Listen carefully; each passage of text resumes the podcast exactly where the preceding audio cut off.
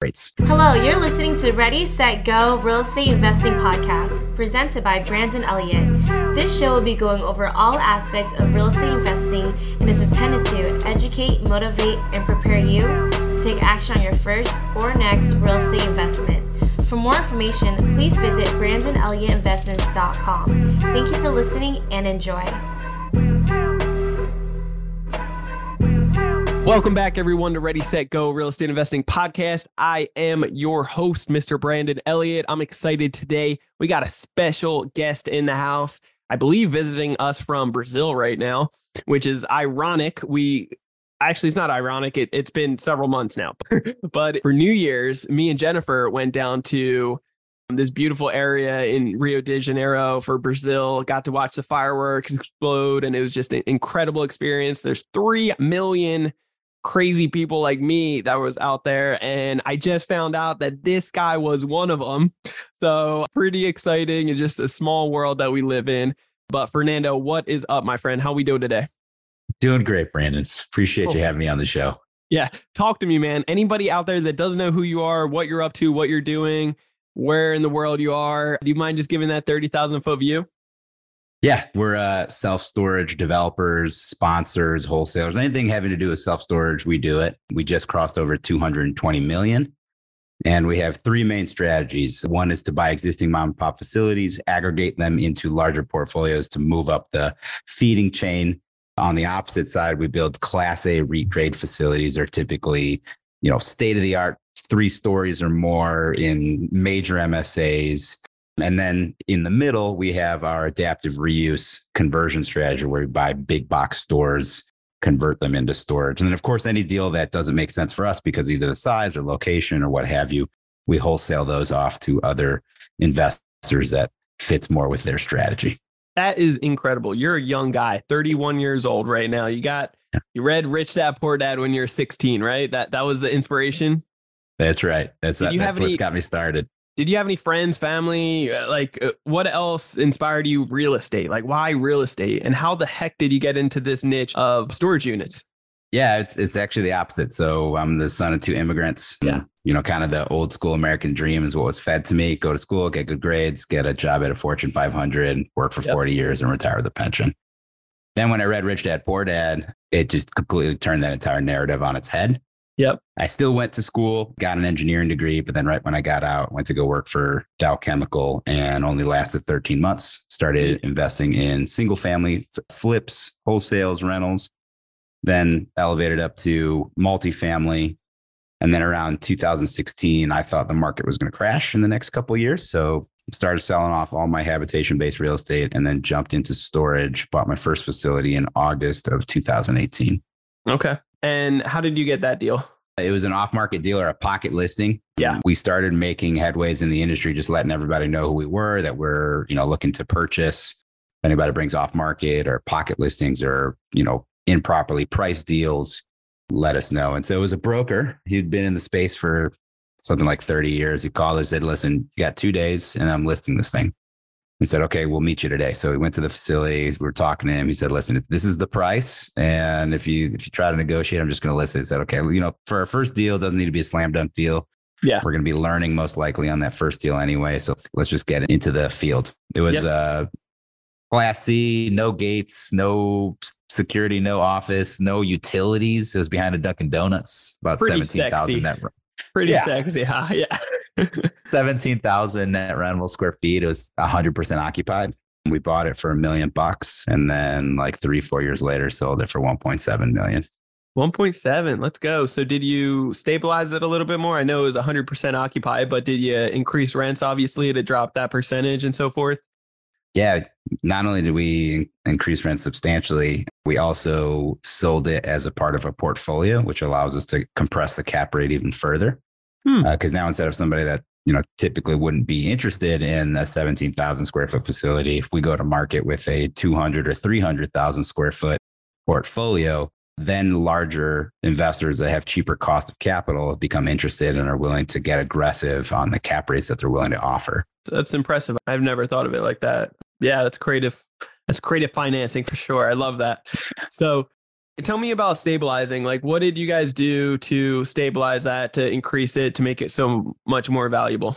Yeah, and like I said, that was like a cross the plate type of deal. Yeah. But I could just talk in generalities. So typically, the very first thing we look to do with these mom and pop owned deals is to shore up the expenses. What we find is they're typically paying for things that are unneeded. They're typically overpaying managers for things that could be automated. They're usually not using very sophisticated software that help with efficiencies. So we just come in and we run it like a professional outfit. Yeah. The next thing we do is we get rid of all the people that the ones that are late all the time or have are building up balances. So we immediately either get them on a payment plan, get them current, or we auction off their stuff and get good paying tenants in there. We also do competitor analysis on a frequent basis to see, okay, you know, we may be charging 80 bucks for this 10 by 10, but all the competitors in the area are charging 120. So let's jack up our rates to 120. So we're with the middle of the pack there. That's another thing that a lot of these sellers on the mom and pop side don't really do on a on a frequent basis. They kind of have this policy of whatever your rate was when you came in, that's your rate for life. And then No. we're leaving a lot of money on the table. A lot. So that's yeah. So that's the very first things that we look at. Then we start looking at things that are more capex heavy, like expanding facilities, changing out doors, changing out roofs, paving, adding keypad entry and exit, adding additional revenue streams such as 5G towers, billboards, you know, Amazon boxes, U-Haul trucks, what what have you. I have a list of, you know, over 20 different type of on ancillary profit centers that you can add on top of these types of facilities. wow. And then, of course, after that, if we completely built out the site, there's no more room, then you can even potentially look at doing satellite sites where, you know, you find some acreage down the road that maybe it's a two or three minute drive from your facility. You could buy the land cheap and you could put up additional storage if the demand in the area calls for it, right? So there's a lot of strategy you can do just on an existing facility on its own. What are the benefits to self storage? I mean, there's so many, right? But especially in a recession right now, and I know them, but you know, for anybody that's just getting started or might be considering that versus, you know, single family homes or flipping or wholesaling, like why would somebody go that route? First, let's talk about the asymmetric risk return profile that Yeah. comes along with self storage. Okay. So there was a study done by the National Association of Real Estate Investment Trusts. The study period started in 1994 and they update it every four to five years roughly. So if you look at that period since 1994, the S&P 500 returned about 7 to 8%. So that's pretty average what everybody says. Multifamily during that time about 13%. Self-storage average annual return 17.4%. So Mhm. you know, most people say, "Hey, I'm good with multifamily. Why do I need to add storage in my portfolio?" Let's look at what that 4% compounding actually means. So, in the beginning of the study period, let's say you have $100,000 to invest, 1994. That'd be about a little over half a million in the S&P, 1.7 to 1.8 million dollars in apartments. And in self-storage, that would come out to 4 to 4.1 million. So doubling your return over apartments because of that 4% compounding rate over that study period. Now, people say, that's awesome, Fernando. Return super high. That must mean it, it's super risky as well. And actually, the opposite is true. So let's look at the last two, you know, major recessions that people still kind of feel some pain about. So let's look at the 07 to 09 recession or the global financial crisis. Sure. During that time, the S&P 500 dropped 22%. There's still some portfolios today that are recovering from the losses they experienced depending on what sector you're in in the S&P. Multifamily during that time dropped about 7%, so a little bit more resilient. Self-storage, 3.5%. And this is a study, Wow. again, done by the National Association of Real Estate Investment Trusts. REITs are very large. They're kind of like cruise ships. They're very hard to turn when things start going the wrong way. I actually know a lot of investors that during this time, they made some of the most money they've ever made in self-storage. So Yeah. that's, you know, a little bit farther away. Let's bring it more recent here to the pandemic. Okay. Trepp, which is a commercial mortgage-backed securities research firm, they did a study that in the first three quarters of the pandemic, there were 1,700 CMBS loans made to self-storage investors. And during that time, only three were more than 30 days delinquent. That's a 0.17% delinquency rate. Wow. During that same time, multifamily on the CMBS level was defaulting at a rate of 1,800% higher or 18 times the default rate of self storage, just to kind of Mm. show you the recession resilience. So Yeah. you say, Fernando, why is that? Well, let's let's think about it. Just you know, let's step back a second. You lose your job, or you have to move in with your parents, or you have to downsize, you have to move cities. What are you going to do? You're going to have to put your stuff somewhere. You're going to have to store it. Yep. Uh, most Americans are pretty materialistic. So once they buy something, they usually don't get rid of that stuff. They become hoarders. Yeah. Exactly. And, you know, not in the sense of like the stuff you see on TV shows, but I mean, literally, I, I know investors of mine that they're like, Fernando, I have three storage units that I haven't gone into for 10 years, Yeah. you know, and they're not, they're not like a traditional hoarder that would go on a, you know, a TLC type TV No. show, but No, they but they want to get once- rid of that stuff. Yeah, once upon a time they paid something for it. They feel emotionally attached to it, and they're like, "Yeah, but God, I, I don't want to sell it or get rid of it, even though I'll never Right. ever use it." Right. You know, it's crazy. And so, you know, let's look at the demographics that use that. So the two largest demographics, the baby boomers and the millennials. Yeah. The Yeah. baby boomers are retiring and downsizing in mass, something to a clip of like 15 to 17,000 per day, right? The largest generational transfer of wealth is occurring right now. Oh yeah, These people are, you know, they learned that the American dream was to buy a huge ranch in the suburbs of five bedrooms, but now they're empty nesters. They have grandkids. Their their kids move somewhere else, so they want to be closer to the grandkids. What are they doing? They're downsizing from these five bedroom, three thousand square foot ranches, and they're moving into condos or active living communities or assisted living communities. But they're not getting rid of all their stuff, right? And then on the older edge of the generational divide on, on those baby boomers, you know, you have unfortunately them passing away and their children are emotionally tied to their parents' possession. So they're storing the, basically the households of their parents in these storage units to be like, I'll deal with it once I get over the emotional trauma Yeah. of what just occurred. Right. So that's one side. On the other side, you have the millennials who have the exact opposite tendencies. They do not want to go live in the middle of some suburb that's an hour and a half away from the major city with a, a bunch of yard and a bunch of bedrooms. They're opting to live by the action. They're living in the high rises above all the restaurants, all the nightlife, and they're using the self storage facilities as an external closet because instead of having maybe a 3,000 square foot house, they have a 1,000 square foot apartment or 1,200 square foot apartment, which is pretty average for major metropolitan areas. So both of those are the two largest generations in the US's history, and they're both driving massive demand for self storage. Yeah. I also like to think. I mean, those are incredible statistics. First off, which it's just like numbers don't lie, right? We could chat all day about a bunch of things that we believe to be true, but numbers won't lie. So that's Right. I, I think go to the facts first.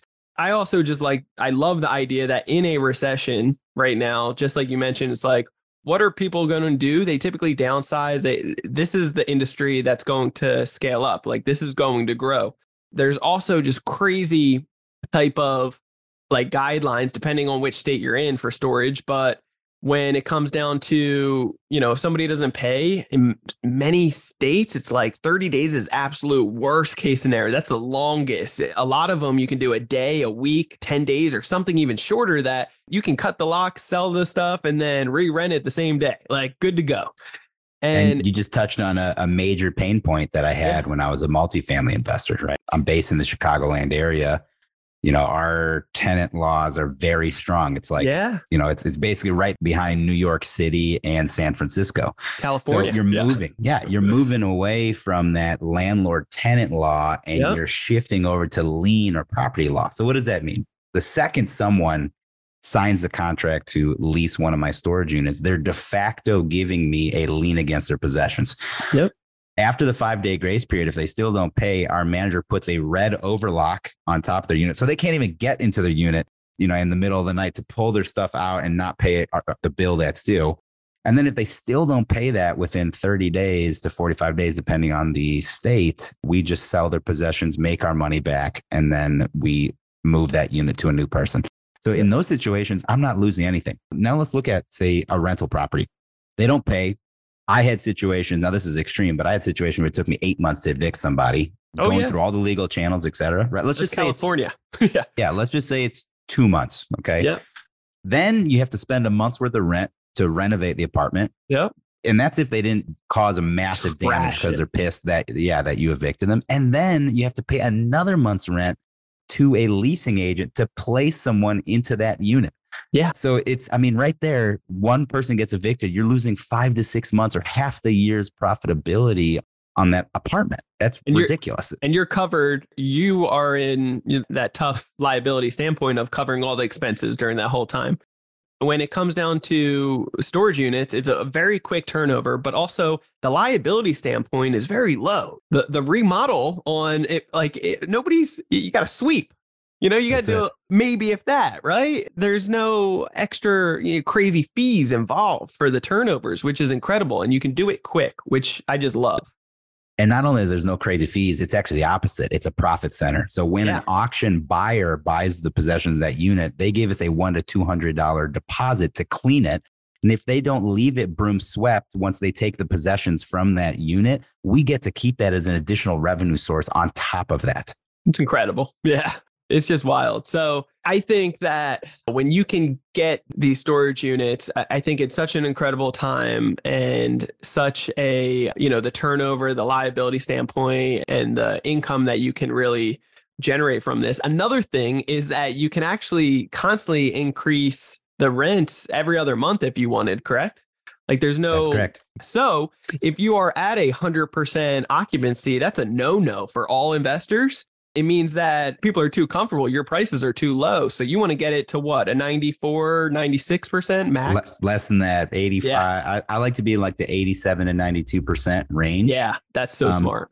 And just to talk, I mean, let's let's talk about again how recession resilient this is. 2001, which we were like peak pandemic shutdown, right? Yep. That year, average across the entire United States, self storage rents went up 6.7% month over month for the month entire over year. month. Oh Over- my god. In some some facilities, we experienced between 50 to 100% revenue growth it, during that period.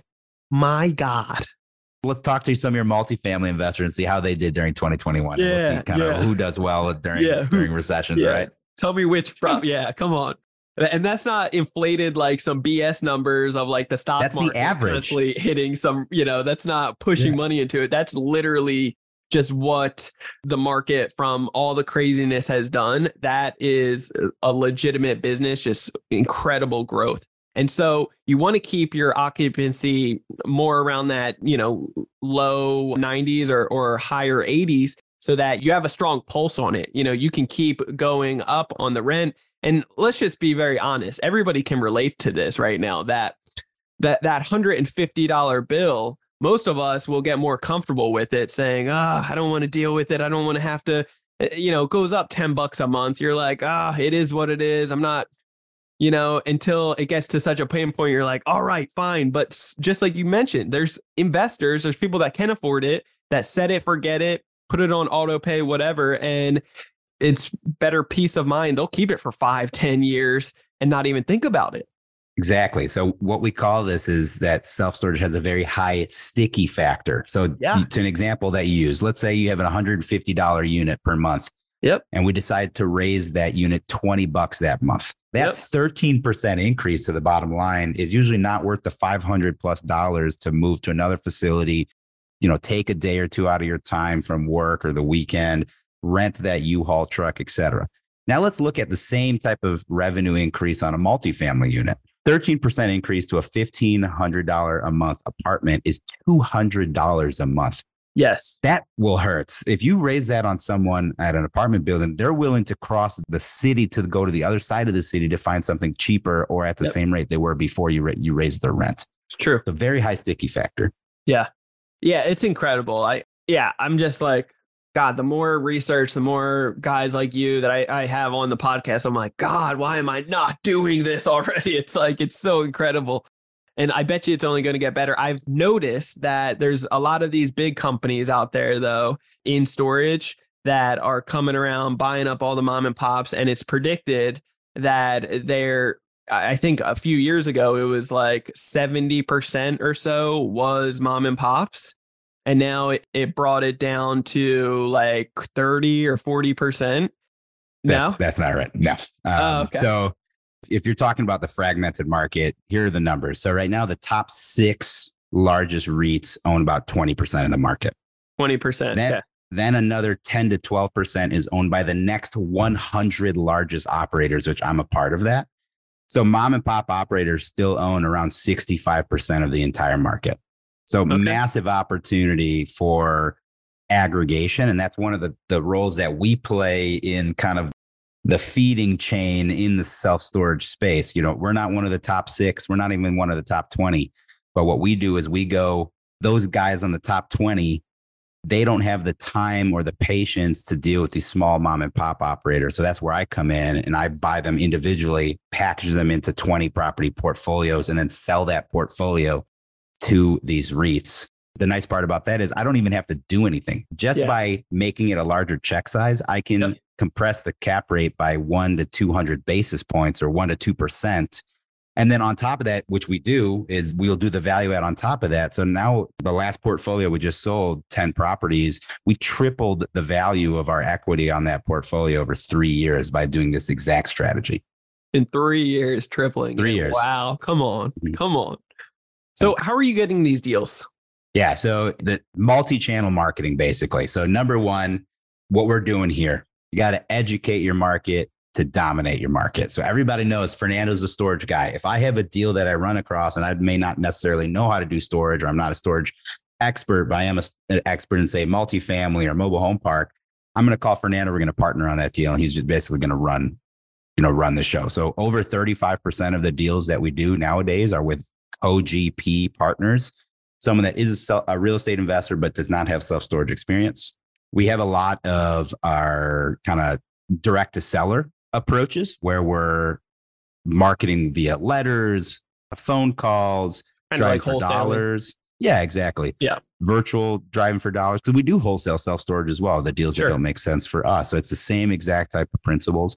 And then we have this kind of aim for the trunk, not the leaves approach, where we let all of our transaction attorneys, anytime we do a deal, we always tell the other attorney, hey, you know, if you ever have another client that's looking to sell, give us a call first. That way you don't have to deal with all of the messy issues. You know how we operate. Attorneys, wealth managers, title agents. I mean, people that have access to a lot of sellers, but they themselves are not sellers. So kind of that, that aim for the trunk approach. Yeah. So, what deals don't make sense for you guys? Like, what's out of your wheelhouse? Anything below 35,000 square feet nowadays is something Yeah. that will automatically wholesale. It's just too small for us. And Sure. I'm not saying that that's not a good deal. It's just we're building 80 to 120,000 square foot facilities. And just for us, it no longer makes sense to do these much smaller deals. So for us, the only way that we'll even look at a deal that's you know at 35,000 is if we're able to double the square footage that once that facility is stabilized it's at 65,000 square feet and above and why that number Yeah. because that's where we notice that the large institutional buyers get interested that have Yep. the cheap cost of capital anything below that 60 65,000 I'm selling to other people like me and people like me want a good deal Yeah. right they want to buy below market but Sure. the institutional capital they want to buy at market Yep. And that's a good number to sell at. Yeah. yeah. Okay. So, is there any states that you typically find yourself like, yes, I love this state. This is the location versus others like California, maybe that you're like, all right, it's hard to find a, a deal here. Yeah, so we actually take kind of an opposite approach. So there's Okay. only roughly 60 to 70,000 facilities in the entire United States. So I just market to all 50 states. Yeah. And then we just run it through return metrics and see which ones shake out, which ones don't. Unfortunately, we've never done a deal in California because the numbers never work, right? Never ever work. Yeah. Where we are finding deals that the numbers work are the Midwest, the South, and the Southeast. Right now, just in our de- development pipeline alone, I have 11 ground up Class A builds in the Florida market between Tampa and Orlando, just to kind of show you where the growth is and where the numbers make sense. So you guys are doing ground up construction. Is that a lot. Yeah, that's a lot right now. Is there or you buy properties though that are already built out though as well, correct? Correct. But you got to realize kind of where we are with this whole interest rate doubling over the last kind Sure. of 12 months, right? So sellers are always 12 months in the past on Yep. valuation and buyers are always 12 months in the future on valuation. So there's a two year spread there to get to a number. When we've Yeah. had this high of a velocity in change in interest rates, it's going to take sellers a while to realize, hey, I can't sell my property at a five cap anymore because interest rates are 8%. So that it'll never debt service coverage. Yep. So they'll they'll just sit on it until eventually they realize they're not getting any offers at that price that they're trying to get. And then they start realizing, okay, maybe I need to sell because I have a cash need or I want to travel or I have another investment that I want to make and I've already produced as much equity as I can on this deal. Yeah. So, you know, before we were about 30% developments and 70% existing deals. And then like June hit of 2022. And then today I have close to 150 million dollars of development in the pipeline and I have like 10 million in acquisitions of existing properties under Mm. contract. Mm. So just kind of completely flipped because when interest rates skyrocket like this, the very first people to drop prices are land people because land is a speculative asset, doesn't produce any cash flow. So they're just like, you know what? Get out of my books. I'm done with it. it. Yeah. So we, we've been negotiating. So what we saw is, you know, pre interest rates skyrocketing, there was people trying to sell us deals in Florida at a million to $2 million an acre. Yeah. And now I'm buying entire four to six acre plots for a million dollars. Right. That a boy. I love it. Okay. So all of your ground up construction right now, they are in Florida. No, not necessarily. That's just where the majority of it's in. So j- just the Southeast in general. So Okay. North Carolina, South Carolina. We have one in outside the Atlanta, Georgia market.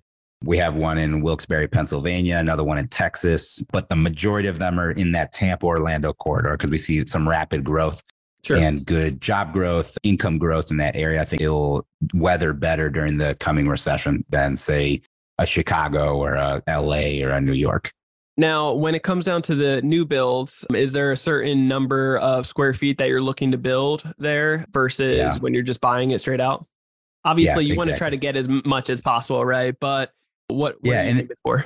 and it really depends on the market, right? How much is there currently in the market? Maybe it doesn't make sense. So, like, I have one that I'm building in Charlotte, North Carolina. It's it's massive. It's 111,000 net rentable square feet. The building size itself is 150,000 gross square feet, right? In the Florida corridor, because it's growing so fast, we're going for areas that are kind of tried and true usually parts of retail, kind of commercial planned unit developments where there may be a Publix and a Starbucks and they have another outlot. The problem is these outlots are usually in only two and a half to call it five acres, where then I'm building something that the building is call it a hundred thousand gross square feet, and my efficiency is anywhere between 73 to 78 percent. So it's 73 to 78,000 net rentable square feet. And the reason why I I specifically say this is I don't like to build anything above three stories because the second you get onto that fourth story, your Yep. fire suppression cost becomes outrageous. So Yeah. that's kind of one of our cost cutting methods where as long as we keep it below three stories, it helps with the construction cost. Yeah, that was my next thing that I was going to bring up. You know, there's certain investors, usually because they have to, the necessity if they're in a city or so forth, they have to build up for what they get to make the most out of it versus, you know, going if they're in some farm area, rural area that they have some land, they're going to build out long wise.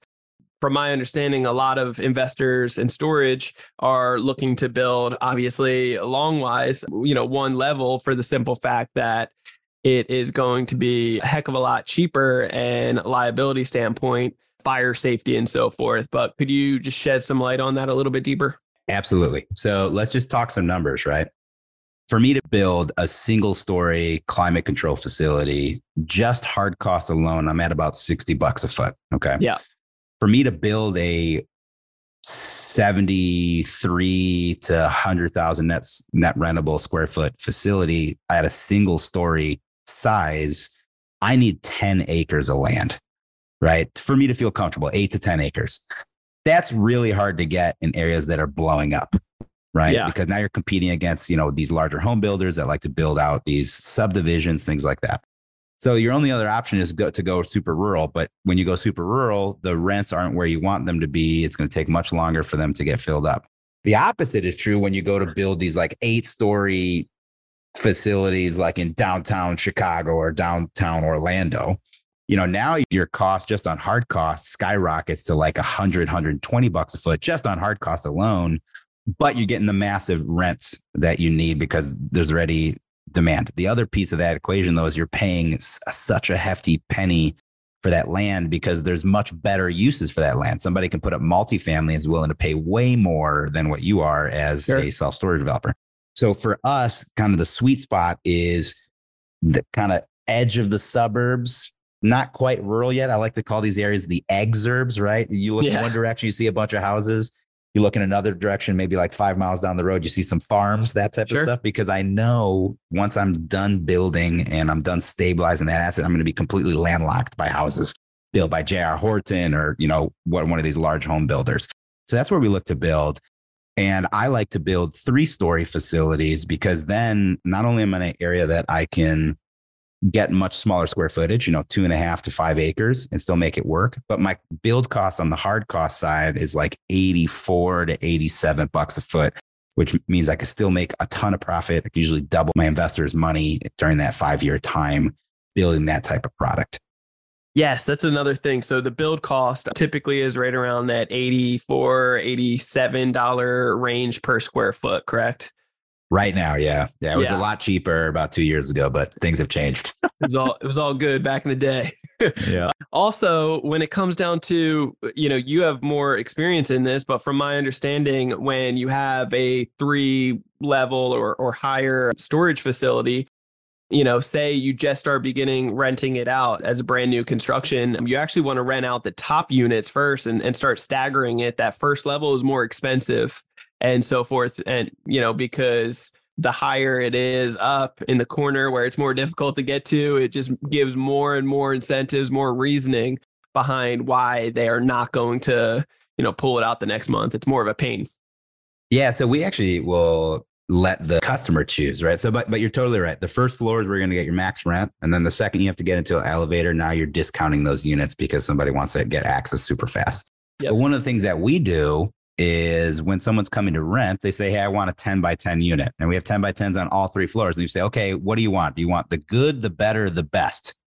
You know, the best is going to be your unit that's closest to the office right on the front door, but that's going to come with a, a premium on price. Yeah. And your good is going to be the third floor, all the way in the back corner unit. And we let them decide. And what we found is when you offer a customer uh, three options to choose from instead of saying, here's the rate for a 10 by 10, 40% will choose either the better or the best rate as opposed to going with the cheapest route that they have. That's good. Yeah, that's good. I like that. Cool, man. What are we missing here on storage units? Like, why isn't everybody and their grandmother doing this?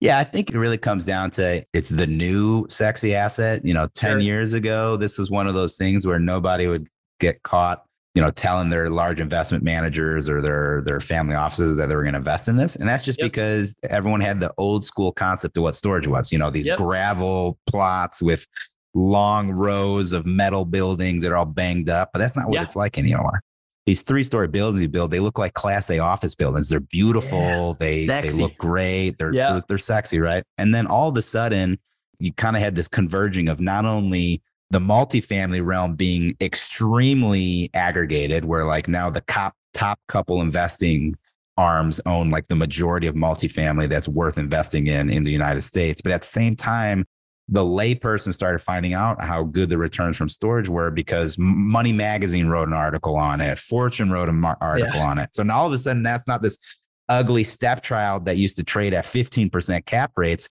Now it's this class A asset alternative that everyone wants to get involved in, and sure. REITs are trading at four to 5% cap rates. Yep. Yeah, that's crazy. I, I love it, man. Yeah, I, I need to get into it myself. What is the first thing that you would recommend for somebody like myself to get into? So this is what I usually tell people. If you already have a really good real estate background and you understand just commercial real estate in general, I think you can go at it on your own or, you know, partner up with somebody in a co-GP type of role where you can offer, say, things that they may need, but that aren't necessarily self-storage specific. Like maybe you have great debt relationships or equity investors that have interests that you can bring to the table. They'll invest in this type of stuff. Maybe you have a big purse that you can front the risk capital because mm-hmm. usually on these development deals, you know, we're fronting anywhere between 350 to 400K before we even close on the construction loan, you know, yep. just doing all the due diligence, due diligence. architecture plan, stuff like that. If you're someone that has no experience in real estate, the very first thing I would recommend is get educated extremely. Yep. It's going to be a longer process to get to your first facility, but at least you'll know what you're doing. So I always recommend, you know, listen to a bunch of podcasts, buy books on self storage, go take the classes. There's a, there's a bunch of people that offer self storage education. Join a mastermind if you can, if you can find one that's near you. You know, these are the things that I did when I went down the path. I got educated first. I partnered up with an investor on my first deal. Yeah. I joined masterminds. I went to the industry trade shows. I'm actually I'm flying back to the United States next week just to go to speak at Inside Self Storage World Expo, which is the largest self storage conference in the world. And my first, I remember the first year that I went there, I was like so overwhelmed, but I learned so much because they have all these education tracks that you can yeah. get up to speed really fast. Wow. That's incredible, brother. I, I love that. Where are you going in the future with this stuff? Like, what's the goals and plans for you guys? Yep. In the next 10 to 15 years, we will have a class A portfolio of 80 to 90 facilities in the Southeast, and we will exit to a large REIT or equity fund for around 1.3 to 1.5 billion dollars. Let's go, buddy. Let's go. I like those goals. That's good. Not um, a goal. It's what's going to happen. Yeah, that's what's happening. That's not even a goal. That's just that's part of the plan. right. Cool, man. Well, um, anything that myself or the listeners could do to give back to you? Just reach out, connect. You know, you if you're more of a passive type of person, you can go to our website ssse.com. You can get in touch with us there. If you're more of a kind of aggressive, more active type of person that likes to reach out, I'll give out my cell phone number. It's uh, area code 630-408-8090, 630-408-8090. That's my real cell phone number. Shoot me a text. I'll respond within a couple minutes. I find that the more barriers you put in front of people to to execute, uh, yeah. it usually makes it harder for them. So yeah. feel free to reach out. I'm more than happy to chat with you. If you got any ideas, you've got deals you're looking for, look trying to get funding or relationships, or just want some more resources to learn how to do this, I'm all ears. Yeah. Well, I appreciate your heart, man. I appreciate you giving your everything in this episode as well as to my listeners. It means the world to me. And and I'm just excited for you, brother. You've you've been doing just crazy numbers here. It's impressive and something definitely, you know, commendable to you. So uh, keep it up. I, I love, like I said, like you mentioned, it's not a goal, it's a plan. It's in stepping stones right now. So keep it up, brother. If there's anything that myself or or we can do for you, we'll be doing that. And guys, you heard it here first. Make sure you reach out to Fernando. He's a gangster in the space of storage and just an incredible individual. You're going to definitely want to network with. And any other way, any social media or anything that people could? Yeah. Yes, if you go, you can follow us. We we put out a bunch of free education like three, four times a day on cool. everything in self storage, how to find it, market for it, buy it, creative structuring, management, capital raising. Love. So you can go to either Triple SE, which is SSSE, or just self storage syndicated equities across all the social media channels. You'll find us. If you'd like to follow me personally, all my social media handles is at the storage stud. Uh, yeah. You can find all my personal stuff as well. I usually just repost a lot of stuff from our our company page as well, so you'll you'll find a bunch of education there too. Cool. I love that. Well, guys, reach out to Fernando and and uh, everything that he's got going on. If you want to connect with me, you can do so on Instagram. It is Brandon Elliott Investments. Otherwise, Facebook.com forward slash Brandon Elliott Investor. And then if you're looking to get truly educated on flipping the script on the banks. I'm talking like literally getting as much funding from these banks as possible. We help business owners get up to $500,000 every six months at 0% interest, travel hacking, fixing credit, boosting up your score to the 800 club and staying there in 30 days or less, and so, so much more. Actually buying real estate with credit. If you're looking to understand that more, then check out creditcounselelite.com. That's www.creditcounselelite.com. There's a 10 minute video there. You can fill out a questionnaire afterwards so we can understand more about your situation and then sit down with either myself or someone on our Credit Counsel Elite team to be able to go over more of your situation, see if it's a good fit and how we can best serve you. And if you have not already, hit that darn subscribe button. Make sure you do that right here, right now before you go hit that subscribe button to Ready, Set, Go Real Estate Investing Podcast. You'll get the newest notification every single Monday. We will see you on the next episode. Leave that five star review. As always, love you guys all tremendously. You guys have a blessed week, and we'll see you next time. Fernando, again, you are the man. Uh, appreciate your time today, brother. Thank you. Appreciate you, Brandon. Thanks. This has been another episode of Ready, Set, Go Real Estate Investing Podcast, brought to you by Brandon Elliott For more information, please visit BrandonElliottInvestments.com. Also, please don't forget to like, share, and leave a comment below. Thanks again for joining. Until next time, God bless.